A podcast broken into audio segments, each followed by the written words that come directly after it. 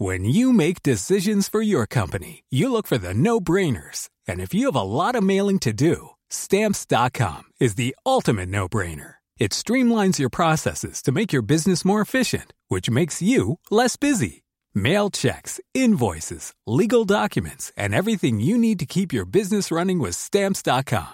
Seamlessly connect with every major marketplace and shopping cart. Schedule package pickups and see your cheapest and fastest shipping options from different carriers. With rates up to 89% off USPS and UPS rates. And with the Stamps.com mobile app, you can take care of mailing and shipping wherever you are. Make the same no-brainer decision as over 1 million other businesses with Stamps.com. Sign up with Code PROGRAM for a four-week trial, plus free postage and a free digital scale. No long-term commitments or contracts. That's Stamps.com.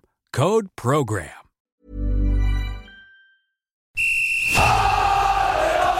Sans contrôle, le podcast 100% FC Fabuleux Au lieu d'en faire 10 passes, on en faisait 3, 4, mais pas n'importe lesquels. Le succès, c'est pas l'objectif, c'est la conséquence. Autour de la table, David Filippo, 20 minutes. Julien Soyer, West France. Une émission animée par Simon Rongoat, It West. Salut à tous, salut David. Salut Simon. Salut Julien. Salut à tous. Et salut également à Dylan Lemay de Presse Océan qui est avec nous aujourd'hui. Salut à tous. Salut à tous les fans des Canaries. Bien sûr, nouvel épisode de Sans Contrôle, épisode 3 après la défaite 2-1 des Nantais à Monaco. Trois sujets posés sur la table, messieurs, aujourd'hui. Le désert sur les côtés, le FCN en mal de latéraux performants. On va parler de Randall Colomwani également, l'attaquant euh, nantais, le jeune de plus en plus convaincant. Vous me direz si euh, c'est votre avis également. Et puis, euh, on se posera la question du VAR. Faites-vous confiance au VAR pour juger les hors-jeux à l'image du but refusé au Football Club de Nantes à Monaco pour un hors-jeu que je considère contestable. Là aussi, il y aura débat sur ce sujet-là. Sans contrôle, saison 2, épisode 3. C'est parti. Sans contrôle. L'actu des Canaries a une touche de balle. Nous avons également, David, posé une question ouais. sur euh, Twitter aux internautes sur la page du podcast FC Nantes sans contrôle. Oui, comme toutes les semaines, selon vous, qui est l'homme du match sur la rencontre Monaco-Nantes de dimanche? Alors, il y avait quatre euh, choix. Il y avait Lafont, le duo Giroto-Palois, parce que les deux ont la été charnière. plutôt bons, la charnière. Colomwani et le ou l'Avare, je sais jamais comment on dit. Euh, alors, résultat, on en parlera tout les, à l'heure. Les, les, les supporters ont voté quoi Colomwani. Colomwani, 48%. Je pense que si on avait fait le même sondage la semaine dernière après la victoire contre Nîmes, enfin il y a 15 jours, et il y aurait eu aussi, je pense que c'est Colomwani qui serait sorti vainqueur. En tout cas, là, il y a quasiment la moitié des votes pour lui. Randall Colomwani, on va donc lui consacrer un sujet hein, suite à votre vote. La VAR arrive en deuxième position. On aura ce, ce débat mmh. également sur euh, la VAR. Mais on va commencer avec euh, un souci récurrent depuis euh, le début de saison, euh, même depuis quelques mois, euh, diront certains. les latéraux nantais, à droite comme à gauche, c'est un vrai problème pour le Football Club de Nantes. Julien, tu étais à Monaco pour assister à cette rencontre. Est-ce que tu as considéré toi aussi les, les, latéraux nantais Comment tu les as notés d'ailleurs dans Ouest France Est-ce que tu les as considérés très en dessous? Euh, Déjà, l'homme du match pour moi c'est Fabregas. Voilà. Ah oui, enfin, côté monégasque. Mais côté, pas côté match oui, tout le temps. Oui. Enfin, voilà, sans... ouais.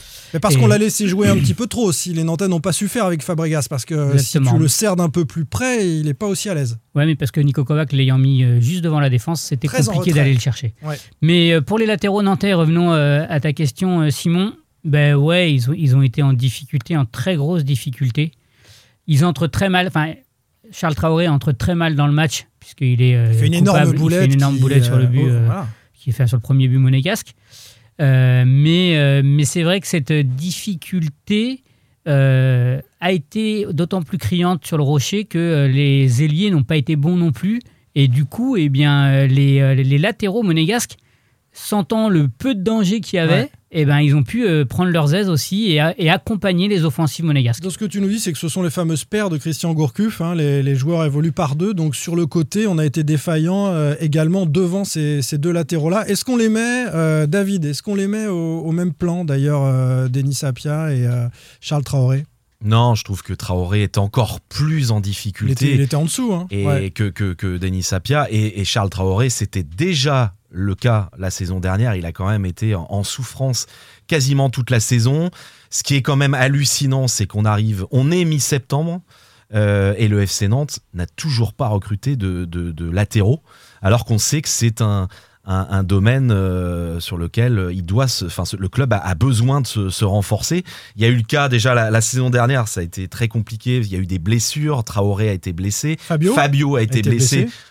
Déjà à cette ah, époque-là, on se disait est-ce qu'ils vont, est-ce qu'ils et Apia l'a été. Également. C'est pour ça que c'est le jeune euh, Basila qui avait été obligé de jouer latéral. Et euh, Mutusami avait également joué latéral gauche ce qui est fou, c'est que voilà, le club ne bouge pas sur ce poste. Je sais que c'est très compliqué de recruter à ces postes, mais il va falloir vraiment avant le 5 octobre que le, le club bouge. Avant de donner la parole à Dylan, sur, euh, c'est vrai que tu évoques Samuel Mutusami. Je, je, suis désolé, sur un match comme celui de Monaco, je, je pense que je préfère Mutusami, même si ça n'est pas euh, son, son, poste préférentiel, mais sur le côté gauche, derrière, il serait peut-être euh, un peu un, plus Il y a quand même un spécialiste du poste, c'est Traoré quand même. Il je est sais. spécialiste du poste, mais il est, il est en souffrance. Il est à côté mais... de ses Et en plus, depuis, il rentrait à sa décharge, il rentrait euh, tout juste. Là, il manquait peut-être un peu de rythme. Il a été blessé en début de saison. Non, euh... non, parce que pour moi, ça remonte à plus longtemps que ça. Euh, Charles Traoré, pour un défenseur, il a des soucis de positionnement, d'alignement avec euh, ses comparses de, de, la défense centrale.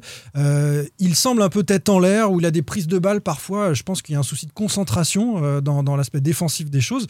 Et, et ça fait, c'est vrai que ça fait longtemps que ça dure. Alors c'est peut-être un peu provocateur de dire que Moutou Sami aurait été meilleur, mais franchement, je ne suis pas loin de penser ça. Dylan, ton regard sur les latéraux euh, y a, vous avez parlé des, de l'aspect défensif, il y a aussi l'aspect offensif parce que certes ils n'ont pas été aidés par les, les offensifs, mais euh, Denis Sapia il a fait une passe décisive, il est un petit peu proposé. Euh, Traoré à gauche, il a vraiment été en difficulté, il, a, il est quasiment pas monté. Enfin, j'ai j'ai pas souvenir de l'avoir vu faire un, un, centre, je crois, sur ce match. Oui, tu vois une belle différence entre les deux. On est déjà oui. Ouais, on est entre les deux. Et puis euh, pour vous rejoindre défensivement, je pense qu'effectivement il y a des problèmes de concentration. Son erreur, elle est, elle, il n'a pas le droit de faire ça. Il est trop en dilettante. Est-ce que c'est rédhibitoire pour le FC Nantes d'avoir des ambitions euh, cette ouais. saison avec ces deux latéraux-là, David? Ah bah Évidemment, évidemment. Et, et quand on, on, se souvient du départ euh, de Lucas Lima, euh, Lucas Lima, le titulaire au poste de latéral gauche, s'en va en, au cours de l'été. Et, et, et, quand on sait que le club se dit bon, bon on va faire confiance seulement à Traoré, surtout qu'il n'y a personne derrière au centre. Il mm. y a Wesley Moustache, mais visiblement il n'est pas au niveau, même en réserve, mm. il est a priori en difficulté. Donc c'est très compliqué. Pourquoi le club n'a toujours pas recruté Bon, on parlera, on Lucas, fera une émission entière sur le recrutement, je pense bientôt de toute façon. C'est d'autant plus euh, surprenant qu'on sait que Christian Gourcuff est un, un figé du 4-4-2. Ouais. Et euh, parce que Exactement. le FC Nantes a une possibilité au regard de la difficulté de ses latéraux, ça serait de passer en 3-5-2 avec euh, trois centraux. On a Castelletto, ouais. Giroto, Palois, Bassila aussi qui ouais. peut faire l'affaire. Il y a des options différentes. Il y a de plus en plus de clubs de Ligue 1, Julien, qui passent euh, à 3. Hein. Il y aurait des options différentes pour éviter de mettre en souffrance ou accentuer les souffrances des latéraux actuels. Mais on sait que le FC Nantes va jouer en 4-4-2 cette saison. Donc euh, il faut effectivement euh, sérieusement se pencher ah, sur la question. Tu crois qu'il ne peut pas passer en 3-5-2, euh, Christian Gourcuff Non, je pense que c'est bah, impossible. Voilà. Lucas Lima en 3-5-2 aurait été très bon parce qu'on lui reprochait lui parfois également quelques errements défensifs, mais offensivement avec sa patte, il apportait beaucoup plus que, que Charles Traoré. Il n'y a, a, pas photo. Encore un mot sur les latéraux ou on passe à Randall Colomwadi? Allez, Colomwadi, c'est parti. Sans contrôle. L'actu des Canaries a une touche de balle. Randall Colomwani, le jeune Nantais qui surprend, euh, en tout cas qui se met au niveau de la Ligue 1, qui euh, se crée des occasions, qui a même marqué à Monaco. On, on débriefera ça côté VAR tout à l'heure, mais en tout cas, il est à son avantage. On va à nouveau commencer avec toi, puisque tu l'as eu en direct sous les yeux euh, au stade Louis II, euh, Julien. Est-ce qu'il continue de marquer des points? Est-ce que tu le juges de plus en plus performant? Alors, déjà, il ne surprend pas. Moi, je pense qu'il ne surprend pas euh, parce que techniquement, il, il, a vraiment ça dans. Il, il, a le jeu de la Ligue 1 dans, dans les pieds, il hein, n'y a pas de problème par rapport à ça. Après, ça, tu sais que quand tu joues en Ligue 1, moi je trouve que ça surprend parce qu'on n'est jamais certain que, que, le palier soit franchi. Moi je pense que c'est que... plus mentalement qu'on ne savait pas s'il allait s'adapter à la rigueur et à l'exigence de la Ligue 1. Et là, euh, il, a, il a franchi le palier. Euh, son but, euh, enfin, il aurait mérité d'ouvrir son compteur dimanche. Et, et puis en plus, au-delà de ça, c'est qu'il a proposé. Il s'est jamais lassé de faire des appels. Il a su parfois euh, céder sa place dans l'axe pour aller s'écarter un petit peu et donner des solutions. Mmh. Et puis à l'arrivée, eh ben, finalement, les deux, meilleures, les deux meilleures occasions, outre le but, euh, elles sont euh, créées et initiées par lui. Sa complicité avec Blas pour finir sur Monaco, tu la juges comment? Parce que Blas, une nouvelle fois, est parfois fantomatique à mon sens, et puis en même temps, il est décisif. Donc euh, il est assez paradoxal, Ludovic Blas, dans cette position-là. Oui, Ludovic Blas, il a été très intéressant avec, à l'utilisation du ballon. Il en a fait plutôt bon usage, il a fait des bonnes courses vers l'avant, mais c'est vrai que quand Nantes n'a pas le ballon, et peut-être si Fabregas a eu autant de liberté, euh, il faut se poser la question de savoir si euh, le pressing de Ludo Blas sur, euh, sur le- l'Espagnol était suffisant. Bah, C'était euh, son rôle en coup- 9,5 d'aller chercher cette sentinelle Voilà. qui distribue. euh, Il a Mm. une main à la place du pied, donc euh, il faut aller lui mettre la pression. ouais. Voilà, mais après avec le ballon, il, il a trouvé les bonnes passes et notamment avec un joueur comme Colomani, on sent qu'il est habitué à jouer avec des joueurs comme Coco aussi, hein, qui aiment bien prendre la, la profondeur, qui savent trouver les espaces et, et là il est, il est dans son registre, Ludo Blas. Ouais. Julien Soyer, expert SFC Nantes, n'a pas été surpris par la performance de Randall Colomwani. Moi, il continue Est-ce de que me surprendre. toi ça te Ah bah surprend non, non, David moi il continue de me surprendre. Moi j'ai souvenir de lui, euh, une des premières fois qu'il avait joué, il avait été titulaire avec Vaïd Eliodzik à Angers, il avait été en difficulté. Ah Alors oui. c'était pas un cadeau que lui avait fait euh, euh, coach Jai- Vaïd de, de, de, il, il était apparu sur ce match-là, David, euh, Ah non, emprunté techniquement et tout, rien à voir avec ce qu'on a vu à Monaco. Là, on a vu un, un, un- un joueur qui, qui il est, il est euh, hyper mobile sur tout le front de l'attaque. Combien de fois il a débordé à droite? Il est aussi dans l'axe, il peut être à gauche. Enfin, à côté de. Il a plus montré en, en, en une mi-temps et demi, enfin en deux mi-temps euh, ou un match et demi que, que Aymon en plusieurs matchs. Quoi. C'est, on sent que c'est pas du tout. Enfin, c'est voilà, c'est un joueur qui, capable de faire des différences sur le but qui lui a été. à mon sens, on en parlera tout à l'heure, injustement refusé. Euh, il, est, il se pose pas de questions, il frappe. Euh, vraiment, il a, il a d'énormes qualités, mais voilà, c'est encore sur la durée qu'on va pouvoir le juger. Là, pour l'instant, on peut être enthousiaste avec ses prestations. À date, aujourd'hui. Pour, pour le euh, match d'Angers, quand même, euh, je pense, moi je sais pas si vous, vous aviez revu ce match-là, parce que j'avais le même sentiment que vous et un jour il y a on quelqu'un était qui au m'a stade demandé- ensemble. Ouais. hein, je- ouais. Et j'avais le même sentiment que vous et j'étais, je le partageais, hein, je vais pas nier. Mais j'ai quelqu'un qui m'a conseillé de le revoir ce match. Mm.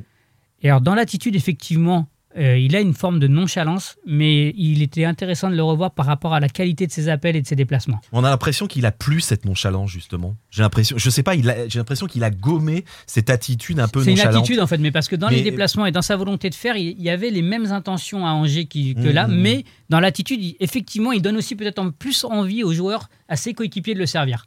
S'il est servi euh, pour prendre la suite en, termes d'intelligence de jeu, c'est quand même un, avantage parce que ça, ça s'apprend difficilement. hein. La, lecture du jeu, des, trajectoires et les automatismes se font avec les milieux de terrain, mais, clairement, s'il a cet atout-là, euh, il peut euh, devenir peut-être le, titulaire du FC Nantes. Et, du coup, je me tourne vers Dylan parce qu'on on avait ces dernières semaines un débat sur la, capacité de Colomwani ou d'un autre attaquant, Aymon ou, un autre, à, prendre cette place de, titulaire. On parlait de mercato, de l'envie du FC Nantes de recruter. Alors est-ce qu'on doit lui laisser sa chance et, ne pas venir le barrer en recrutant euh, un, joueur expérimenté euh, et puis euh, se, se focaliser sur les latéraux et sur les, autres manques du FC Nantes ou est-ce que il faut quand même se renforcer pour la saison devant, selon toi, Dylan? Il faut lui laisser sa chance, il doit la saisir aussi. Maintenant, je pense que effectivement le FC Nantes doit recruter un attaquant parce qu'on ne connaît pas la capacité de Randall Colomwani à faire une saison complète en Ligue 1. Non, mais Bah, on est, on est d'accord que euh, Nantes a recruté, euh, on le disait la semaine dernière avec David, un, un moyen plus qui est euh, et qui est capable de rentrer sur 20 minutes, mais euh, enfin, il fait rien d'étin- d'étincelant. Si on recrute un joueur du niveau d'Aymon, on, on ne fait qu'accumuler ces joueurs-là. Donc recruter, ça veut dire plus fort que Colomani. Ça veut dire qu'on le met sur le banc. Évidemment. Donc, Non, euh, ça veut oui, aussi mais- dire un joueur qui, va, qui est aussi dans un profil similaire ou complémentaire de Colomani. Et, euh, et quelqu'un qui va pouvoir soit bouger autour de lui, soit au contraire au- autour duquel Colomani, qui a des jambes et euh, qui est un vrai athlète, hein, peut, euh, peut bouger autour. Autour Alors, duquel il peut bouger. dans le pardon. 4K2, tu sors Blas de ce. Parce que je pense pas que Christian Gourcuff euh, souhaite bouger Blas de cette Non, position de bougera 9,5. jamais. Non, mais Là, tu peux tu nous sortir, parles tu peux d'associer sortir un latéral, tu peux un ailier, parce que Colomani, on sait qu'il peut jouer sur tous les fronts de l'attaque. Donc euh, le poste Tu le fais droit, passer dans un couloir. tu peux le passer dans un couloir avec des permutations. Et là, eh ben, ça, devient, ça peut devenir intéressant s'il y a une complémentarité avec le buteur. Jean-Marcel Boudard, que- Boudard dirait que euh, non, euh, c'est un joueur d'axe.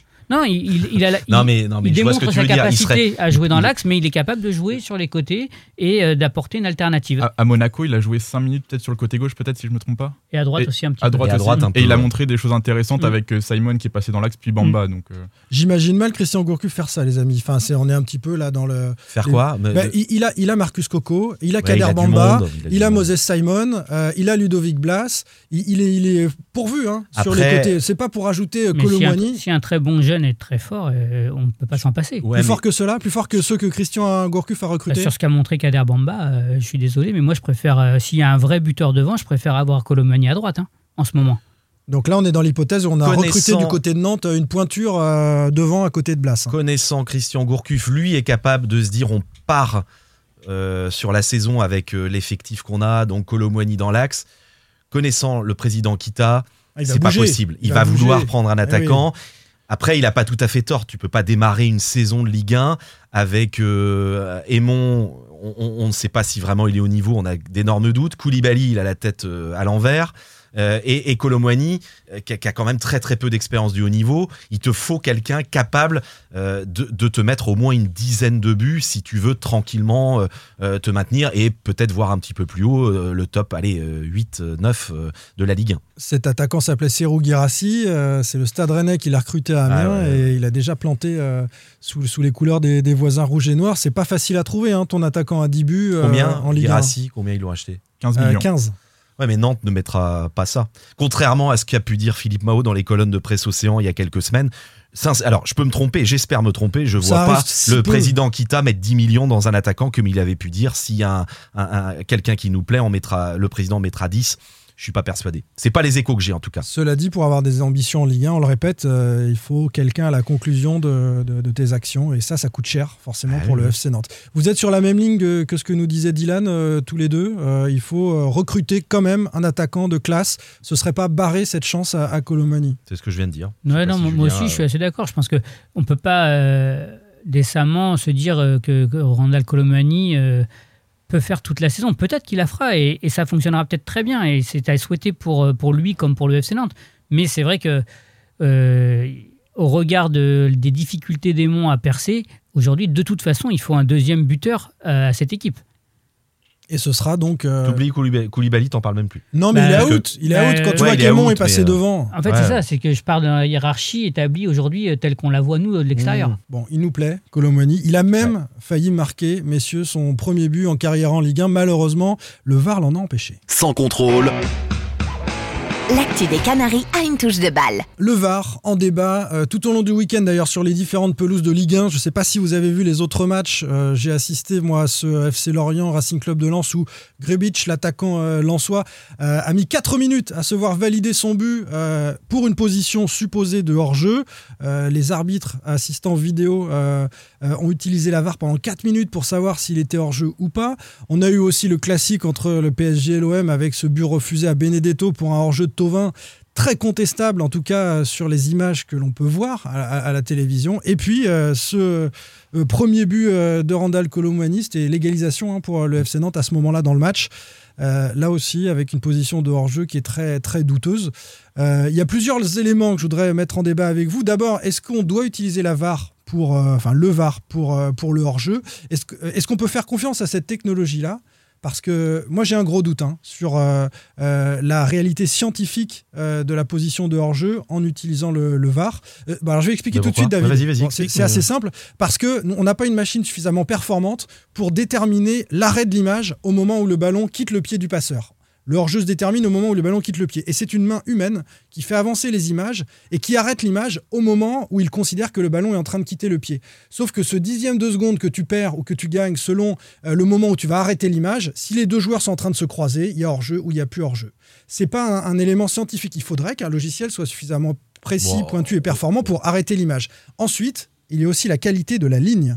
En première ligue, vous avez vu en première ligue euh, ce fameux débat pour un hors-jeu de quelques centimètres avec euh, une visualisation 3D où on voit vraiment le bout du genou, le bout du pied dépassé.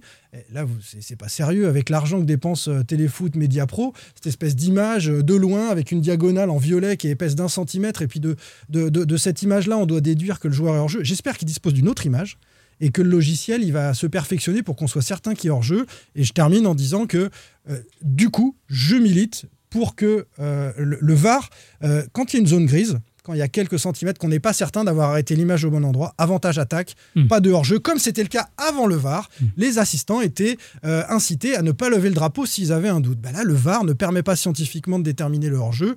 Il y a un doute, on y va vers le but. Parce que là, c'était grotesque. 4 minutes à Lorient pour décider. La Nantes. revient. 3 minutes. Monaco, Euh, Gourcuff, il revoit l'image. Il dit Mais attendez, moi, l'image que j'ai vue, euh, il n'y a Mm. pas hors-jeu. Ah non, mais il est pas hors C'est- jeu. C'est c'est un scandale. Donc voilà, je pose le, je pose le débat sur la technologie euh, de- du VAR qui, à mon avis, n'est pas suffisamment performante pour Mais ça, pour c'est juger. depuis, c'est depuis. Je, je te pose la question, Simon. Ouais. C'est depuis que c'est passé sur Média Dia, Diapro ou euh, Pas du tout. me semble qu'avec. Téléfoot, C'est la même avec chose. euh, Canal Plus, Ouais. euh, on avait quand même des espèces de révélateurs assez précis avec des lignes. Alors j'ai pas la réponse. Je sais pas Mais- si c'est Téléfoot qui ne dispose pas des mêmes moyens, mais ce qui, est- ce qui est hallucinant, c'est que le téléspectateur, je dis juste qu'on paye très cher des droits télé, les abonnés payent cher leur abonnement, et qu'on doit disposer des mêmes éléments que les assistants qui sont devant leurs écrans.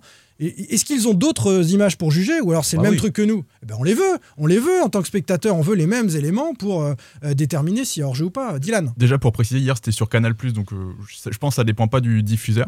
Oui, Et moi j'ai discuté avec un commentateur sur, de Canal+, qui m'a expliqué que les arbitres n'avaient pas les mêmes images que nous à la télé. C'est ce qu'on nous a dit, oui. Mais Ils alors avaient- pourquoi, pourquoi on les diffuse pas?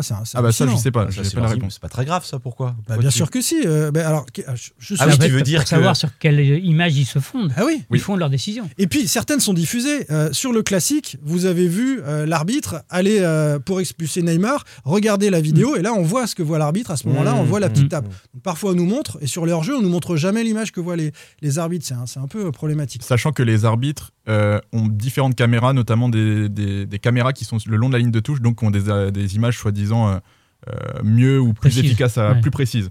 Ouais, donc on peut leur faire confiance, je pense, si oui ou non il est hors jeu. Ah bon? Maintenant- alors pourquoi ils mettent 4 minutes?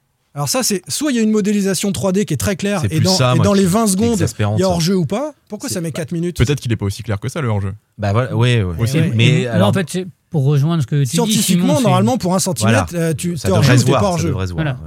Et après, eh bien, de toute façon, euh, quand on est dans le cas de l'action même de Colomani, euh, prime au jeu, mais prime Mais au jeu, 100 sûr. fois prime au jeu.